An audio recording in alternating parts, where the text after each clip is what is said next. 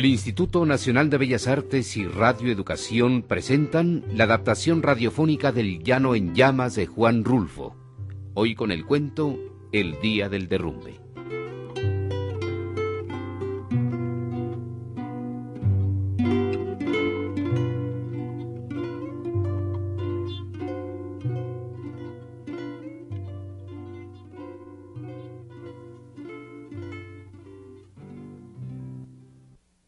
Esto pasó en septiembre. No en el septiembre de este año, sino del año pasado. ¿O fue el antepasado, Melitón? No, fue el pasado. Sí, yo me acordaba bien. Fue en septiembre del año pasado, por el día 21. Óyeme, Melitón, ¿no fue el 21 de septiembre el mero día del temblor? Fue un poco antes. Tengo entendido que fue por el 18. Sí, tienes razón. Yo por esos días andaba en Tuscacuesco.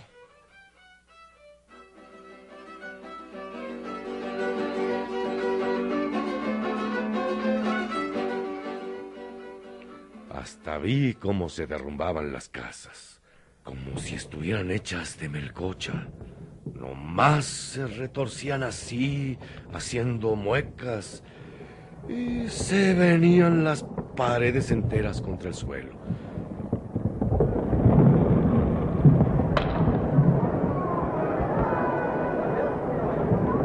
Y la gente salía de los escombros toda horrorizada, corriendo derecho a la iglesia dando de gritos. Oye, Melitón, se me hace como que en Tuscacuesco no existe ninguna iglesia. ¿Tú no te acuerdas? No, no la hay. Allí no quedan más que unas paredes cuarteadas que dicen fue la iglesia hace algo así como doscientos años. Pero nadie se acuerda de ella, ni de cómo era. Aquello más bien parece un corral abandonado plagado de higuerillas. Sí, dices bien. Entonces no fue en Tuscacuesco donde me agarró el temblor. Ha de haber sido en el Pochote. Pero el Pochote es un rancho, ¿no? Sí, pero tiene una capillita que allí le dicen la iglesia. Está un poco más allá de la hacienda de los Alcatraces.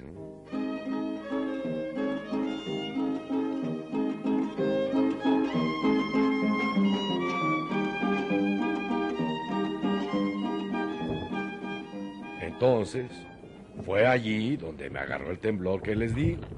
Y cuando la tierra se pandeaba todita, como si la estuvieran rebuyendo. Bueno, unos pocos días después, porque me acuerdo que todavía estábamos apuntalando paredes, llegó el gobernador. Venía a ver qué ayuda podía prestar con su presencia.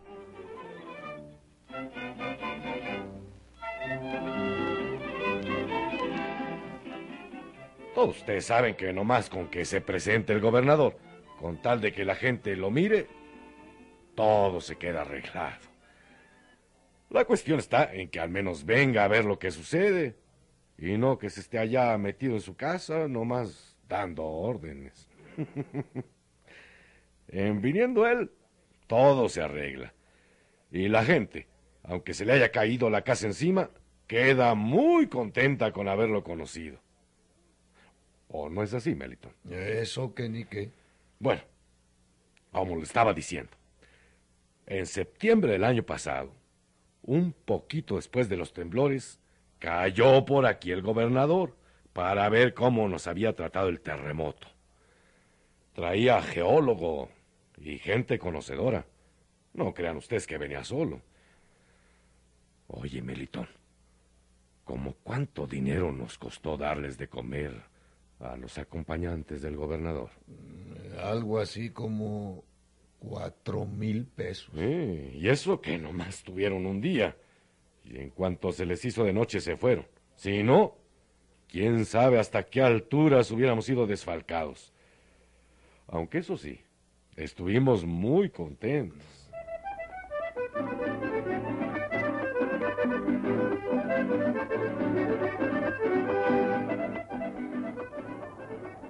La gente estaba que se le reventaba el pescuezo de tanto estirarlo para poder ver al gobernador y haciendo comentarios de cómo se había comido el guajolote y de que se había chupado los huesos y de cómo era de rápido para levantar una tortilla tras otra rociándolas con salsa de guacamole. En todo se fijaron.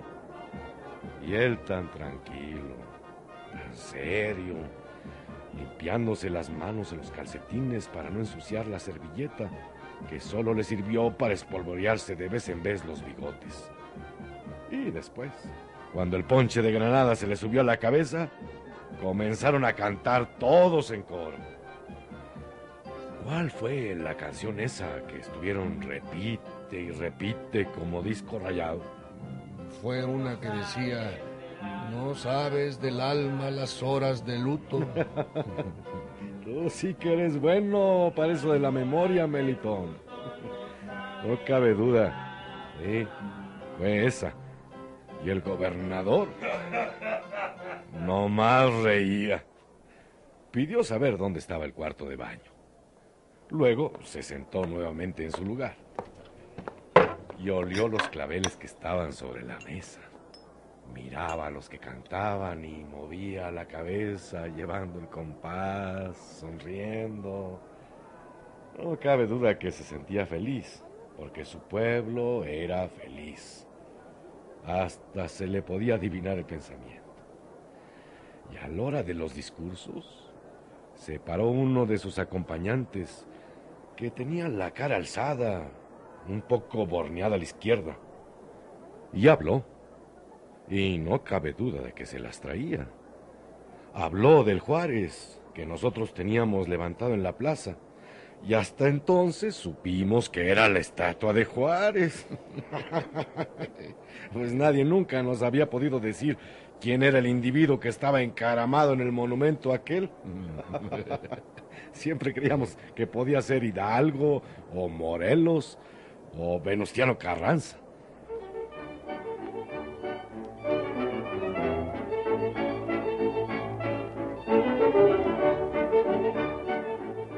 Porque en cada aniversario de cualquiera de ellos, allí les hacíamos su función.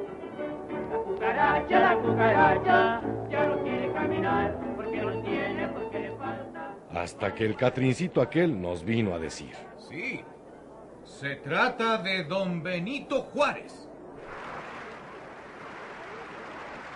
Uy, y las cosas que dijo. ¿No es verdad, Melitón? Tú que tienes tan buena memoria, te has de acordar bien de lo que dijo y recitó aquel fulano. Me acuerdo muy bien, pero ya lo he repetido tantas veces que resulta enfadoso. Bueno, no es necesario. Solo que estos señores se pierden de algo bueno. ya les dirás mejor lo que dijo el gobernador.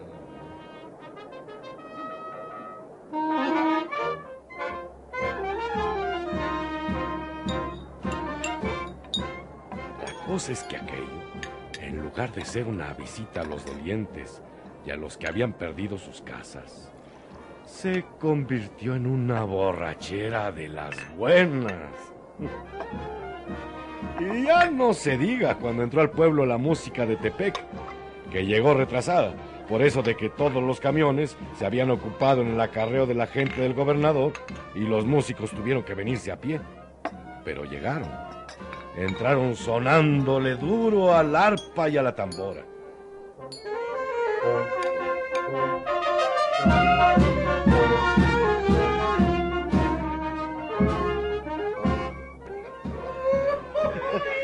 haciendo tatachum chum chum con los platillos, arreándole fuerte y con ganas al sopilote mojado. Aquello estaba de haberse visto. Hasta el gobernador se quitó el saco y se desabrochó la corbata. Y la cosa siguió de refilón. Trajeron más damajuanas de ponche. Y se dieron prisa en tatemar más carne de venado. Porque aunque ustedes no lo quieran creer, y ellos no se dieran cuenta, estaban comiendo carne de venado, del que por aquí abunda. Nosotros nos reíamos cuando decían que estaba muy buena la barbacoa. ¿O no, Melitón? Cuando por aquí no sabemos ni lo que es la barbacoa. Lo cierto es que apenas les servíamos un plato y ya querían otro. Y ni modo, ahí estábamos para servirlos. Porque como dijo Liborio, el administrador del timbre, que entre paréntesis siempre fue muy agarrado. No importa que esta recepción nos cueste lo que cueste, que para algo ha de servir el dinero. Y luego tú, Melitón, que por ese tiempo eras presidente municipal y que hasta te desconocí cuando dijiste... Que se chorríe el ponche. Una visita de estas no se desmerece.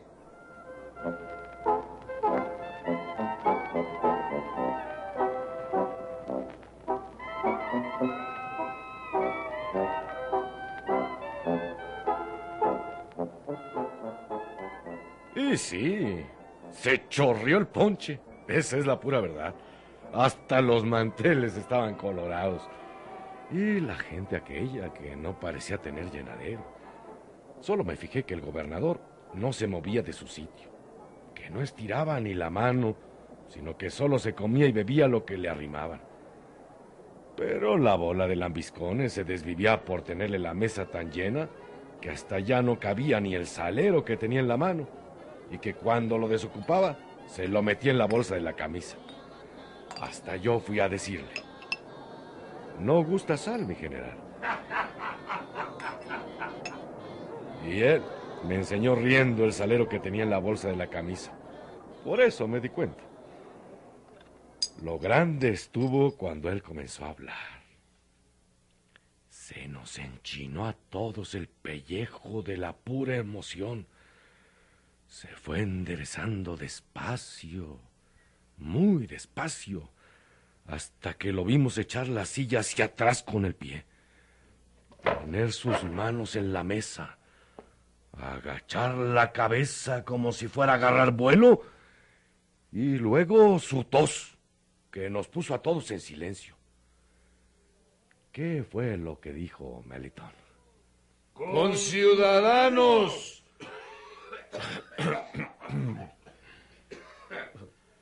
Rememorando mi trayectoria, vivificando el único proceder de mis promesas, ante esta tierra que visité como anónimo compañero de un candidato a la presidencia, cooperador omnímodo de un hombre representativo, cuya honradez no ha estado nunca desligada del contexto de sus manifestaciones políticas, y que sí, en cambio, es firme glosa de principios democráticos en el supremo vínculo de unión con el pueblo, aunando a la austeridad de que ha dado muestras la síntesis evidente de idealismo revolucionario, nunca hasta ahora pleno de realizaciones y de certidumbre.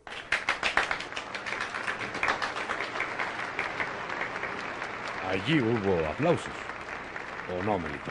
Sí, muchos aplausos. Mi trazo es el mismo con ciudadanos. Fui parco en promesas como candidato, optando por prometer únicamente lo que podría cumplir y que al cristalizar tradujérase en beneficio colectivo y no en subjuntivo ni participio de una familia genérica de ciudadanos. Hoy estamos aquí presentes, en este caso paradojal de la naturaleza, no previsto dentro de mi programa de gobierno. Exacto, mi general, exacto. Usted lo ha dicho. En este caso, digo, cuando la naturaleza nos ha castigado, nuestra presencia receptiva en el centro del epicentro telúrico que ha desbastado hogares que podían haber sido los nuestros, que son los nuestros. Concurrimos en el auxilio, no con el deseo eroniano de gozarnos en la desgracia ajena, más aún, inminentemente dispuestos a utilizar muníficamente nuestro esfuerzo en la reconstrucción de los hogares destruidos, hermanalmente dispuestos en los consuelos de los hogares menoscabados por la muerte. Este lugar, que yo visité hace años, lejano entonces a toda ambición de poder, antaño feliz, hogaño enlutecido, me duele. Sí, conciudadanos, me laceran las heridas de los vivos por sus bienes perdidos y la clamante dolencia de los seres por sus muertos insepultos bajo estos escombros que estamos presenciando. Allí también hubo aplausos, ¿verdad, Melitón? No, allí volvió a oírse el gritón de antes. Exacto, señor gobernador. Usted lo ha dicho. Y luego otro de más acá que dijo... ¡Calle ese borracho! Ah, sí. Y hasta pareció que iba a haber un tumulto en la mera cola de la mesa. Pero todos se apaciguaron cuando el gobernador habló de nuevo. Tuxcacuenses, me duele vuestra desgracia, pues a pesar de lo que decía Bernal, el gran Bernal Díaz del Castillo, los hombres que murieron habían sido contratados para la muerte. Yo, en los considerandos de mi concepto ontológico y humano, digo, me duele con el dolor que produce ver derruido el árbol en su primera inflorescencia. Os ayudaremos con nuestro poder. Las fuerzas vivas del Estado, desde su faldisterio, claman por socorrer a los damnificados de esta hecatombe, nunca padecida ni deseada. Mi regencia no terminará sin haberos cumplido. Por otra parte, no creo que la voluntad de Dios haya sido la de causaros detrimento, la de desaposentaros. Y allí terminó. Lo que dijo después no me lo aprendí, porque la bulla que se soltó en las mesas de atrás creció. Y se volvió rete difícil conseguir lo que él siguió diciendo. Es muy cierto, Melitón. Aquello estuvo de haberse visto.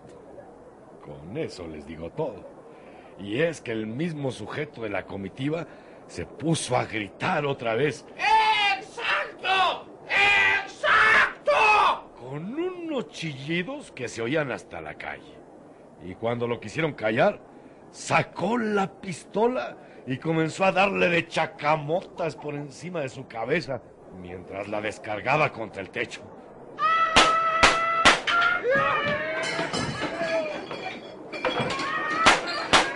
Y la gente que estaba allí de Mirona echó a correr a la hora de los balazos y tumbó las mesas en la caída que llevaba. Y se oyó el rompedero de platos y vidrios y los botellazos que le tiraban al fulano de la pistola para que se calmara y que nomás se estrellaban contra la pared. Y el otro, que tuvo todavía tiempo de meter otro cargador al arma y lo descargaba de nueva cuenta mientras se ladeaba de aquí para allá, escabulléndole el bulto a las botellas voladoras que volaban por todas partes. Hubieran visto al gobernador allí de pie, muy serio, con la cara fruncida, mirando hacia donde estaba el tumulto, como queriendo calmarlo con su mirada. ¿Quién sabe quién fue decirle a los músicos que tocaran algo? Lo cierto es que se soltaron tocando el himno nacional con todas sus fuerzas, hasta que casi se le reventaba el cachete al del trombón, de lo recio que pitaba. Pero aquello siguió igual. Y luego resultó que allá afuera, en la calle, se había prendido también el pleito. Le vinieron a avisar al gobernador que por allá unos estaban dando de machetazos. Y fijándose bien, era cierto, porque hasta acá se oían voces de mujeres que decían, ¡Apártenlos que se van a matar! y al rato, otro grito que decían, ¡Ya mataron a mi marido! ¡Agárrenlo! y el gobernador ni se movía, seguía de pie. Oye, Melitón, ¿Cómo es esa palabra que se dice? Impávido.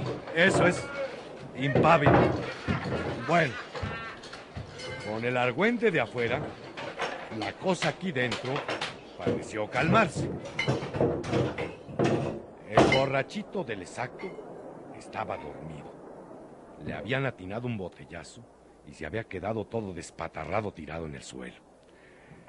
El gobernador se arrimó entonces al fulano y le quitó la pistola que tenía todavía agarrada en una de sus manos, agarrotadas por el desmayo. Se la dio a otro y le dijo, Encárgate de él y toma nota de que queda desautorizado a portar armas. Sí, general. La música, no sé por qué, siguió toque y toque el himno nacional, hasta que el Catrincito que había hablado en un principio, alzó los brazos y pidió silencio por las víctimas. Oye, Melitón, ¿por cuáles víctimas pidió el que todos nos asilenciáramos? Por las del Epifoco. Ah, bueno, pues por esas. Después, todos se sentaron. Y siguieron bebiendo ponche y cantando la canción esa de las horas de luto.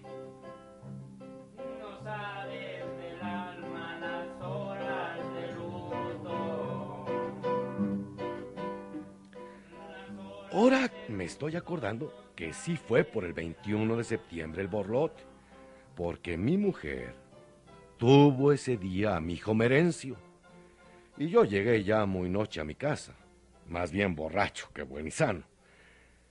Y ella no me habló en muchas semanas, arguyendo que la había dejado sola con su compromiso. Ya cuando se contentó, me dijo que yo no había sido bueno ni para llamar a la comadrona y que tuvo que salir del paso como Dios le dio a entender.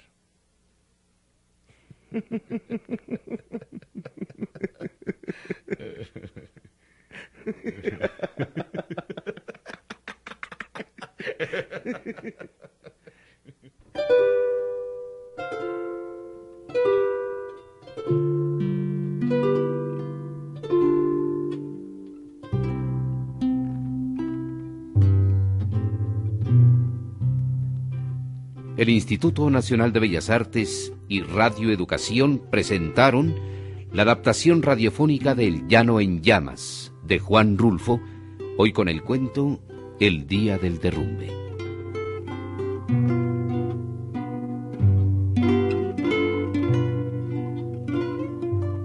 Actuaron por orden de aparición Claudio Obregón, Salvador Sánchez, León Singer, Armando de León y Andrea Fernández. Asistencia técnica Álvaro Mejía. Efectos físicos Manuel Cabrera. Musicalización Ricardo Pérez Monfort. Asistencia general Susana Vivanco. Realización técnica Antonio Bermúdez. Adaptación Miriam Moscona. Dirección artística José González Márquez. Producción Luis García López.